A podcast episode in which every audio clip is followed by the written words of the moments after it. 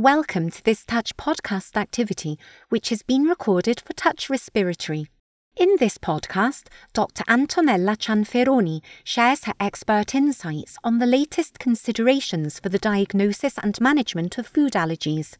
This activity is supported by an independent medical education grant from Thermo Fisher Scientific and is jointly provided by USF Health and Touch IME.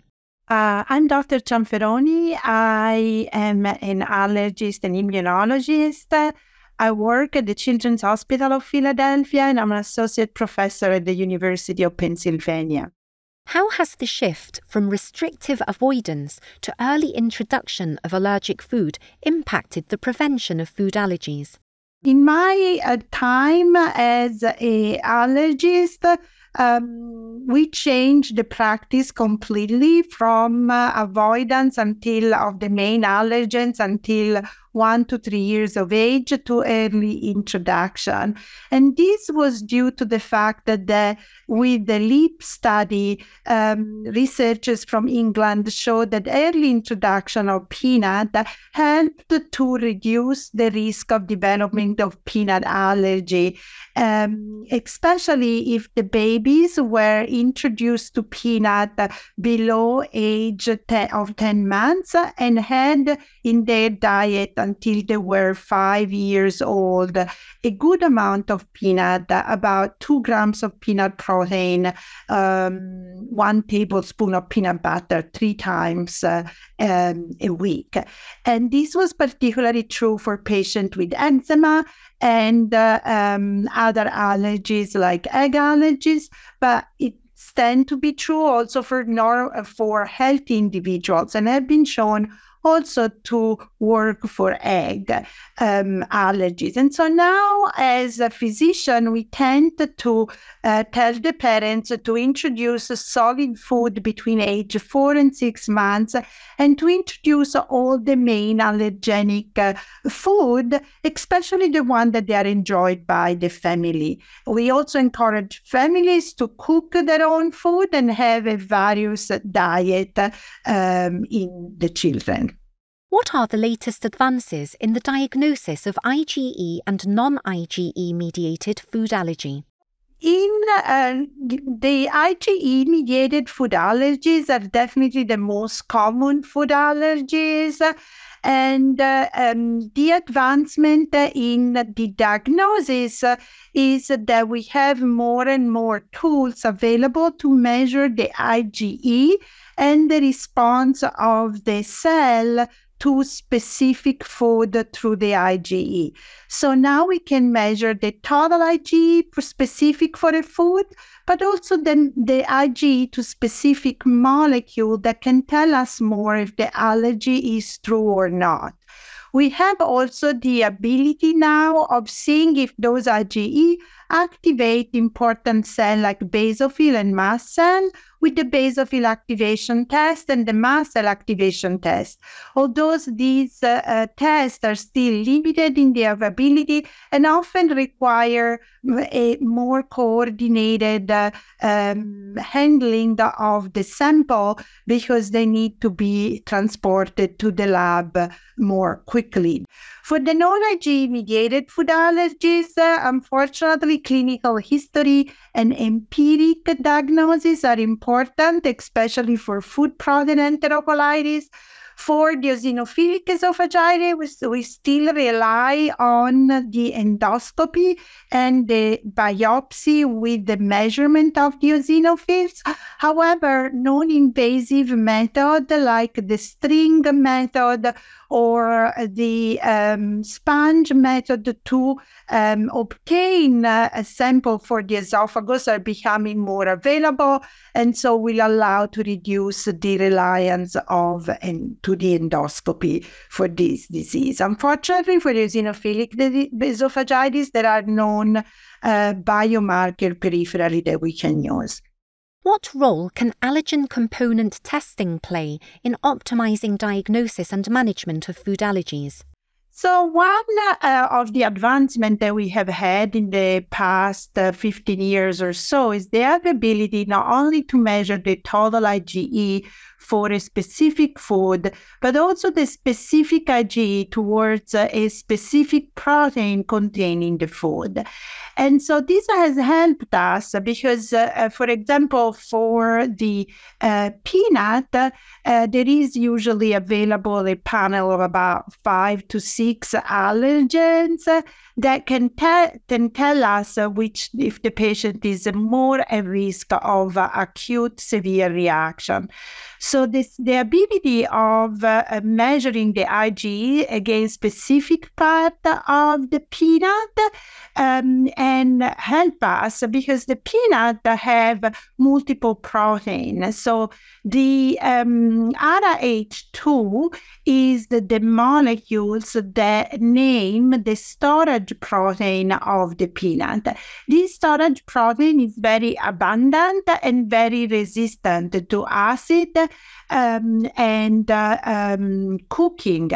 And so, if you have high IgE against the Ara h 2, you are at higher risk of having a true uh, reaction to the peanut. On the on the other side, if you have IgE against the Ara h 8, which is a part of the peanut cross react with the birch pollen, you are less likely to have an acute reaction because this protein is not stable and uh, get dissolved by the acid and is also low in quantity in the peanut. And similarly, if you have IgE against the ANA, uh, um, ANA3 for cashew, or uh, core A field fourteen for the hazelnut, you are at higher risk. And there are some cutoff of level that um, usually above uh, uh, two for these allergen is considered very specific for acute uh, severe reaction and can save to do food challenges, especially in known um, safe place with available in a hospital close by. Does a positive diagnostic test result mean a patient has an allergy, or are further considerations needed? So the uh, in positivity, the sensitivity and specificity, which is what is a test, is truly uh, showing uh, the clinical uh, significance of food allergy.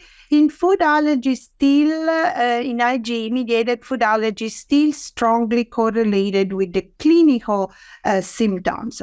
So that's why we suggest to, to use the um, to measure the IgE specific for a food only if there is a history of um, clinical reaction to that food.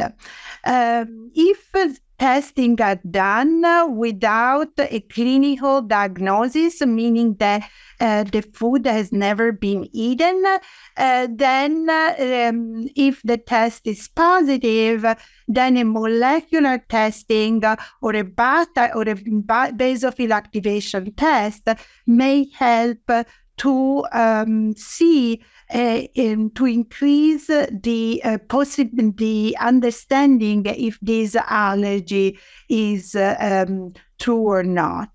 If the level of the, the um, IgE against the molecules, even against the molecules, is still lower, um, it's possible that we need a food challenge to prove the um, uh, the clinical reactivity to the food. Unfortunately, or with all this testing, you just assess the risk, but it's never the testing are never 100%, and the um, gold standard is still considered a food challenge.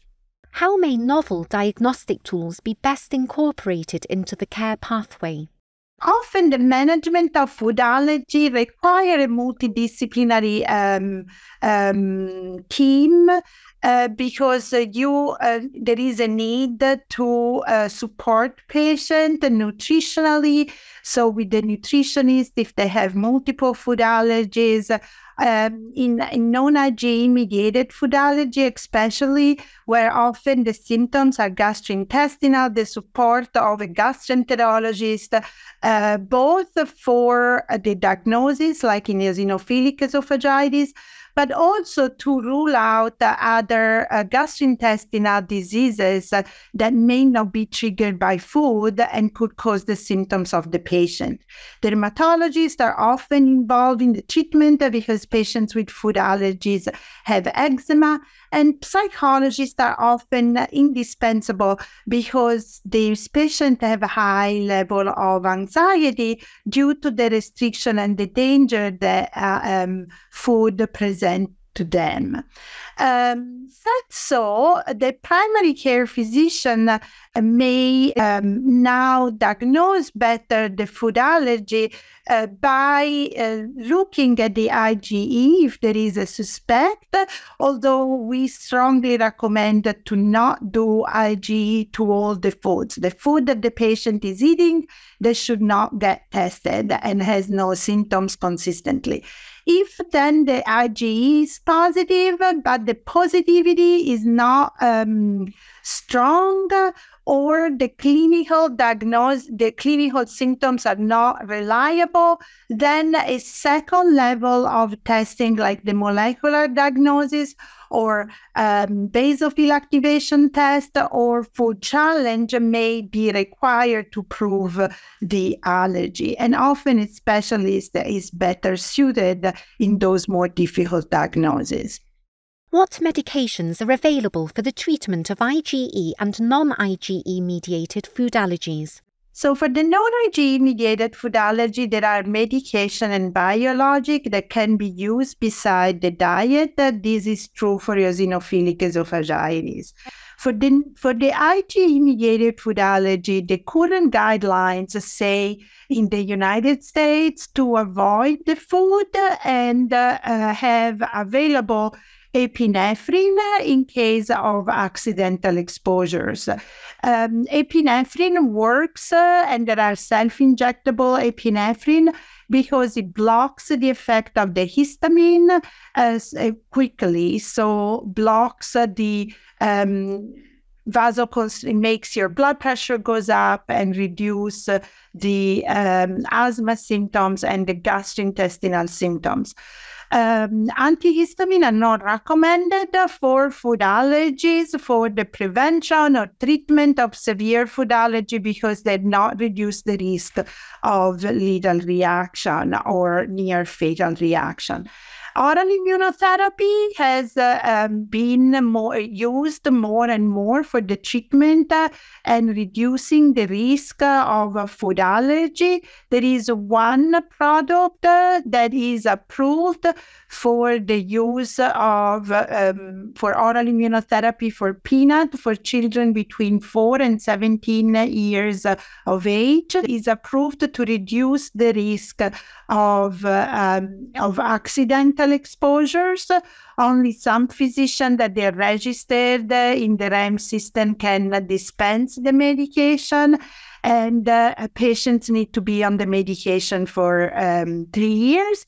Oral immunotherapy is uh, associated with risk of developing eosinophilic esophagitis as well as acute reaction to the food at any stage of the immunotherapy. And uh, the long-term safety is unknown because uh, only um, 20 30% of patients are truly becoming tolerant through the oral immunotherapy, meaning that they can stop eating the food and still not, um, and, and, and when they eat the food, they maintain the tolerance. For uh, the other, if the food is stopped, the uh, allergies come back. There are new therapies that are in development, like to reduce the risk of acute reaction, like biologic or other uh, form of immunotherapy that are not oral to reduce the risk, like sublingual or epicutaneous. What emerging biologic treatments are in development for food allergy? Omalizumab, which is a, um, a biologic that uh, reduces the level of all the IgE has been shown uh, in uh, um, um, in, a, in, in several studies, but more recently in the Outmatch trial to uh, reduce, increase the um, threshold of reactivity of many foods. So it looks like it's providing a increased safety for accidental exposure to a variety of foods. Other um, biologic in development is uh, which is another type of anti-IgE and uh, in a phase one trial has been shown to reduce uh, the level of skin prick testing um, and this is similar to the data that has been shown in the um, uh, phase three PEARL uh, trial on chronic urticaria. So biologic may come soon uh, to help uh, manage the risk of IgE-mediated food allergies. What is the role of shared decision making in patients with food allergy? The shared decision making for food allergies is becoming more and more important because until now, patients had no choice beside food avoidance. Now that there are other options, it's important that the patient discuss with the physician those options to decide which one are uh, more uh, effective and practical uh, for their lifestyle. Um, and those choices may change towards the lifetime. And so continuous uh, follow up uh, with the physician to decide the proper management in the specific time uh, frame in the life of an individual is important. Thank you for listening to this Touch podcast. Additional content on related topics can be found on Touch Respiratory.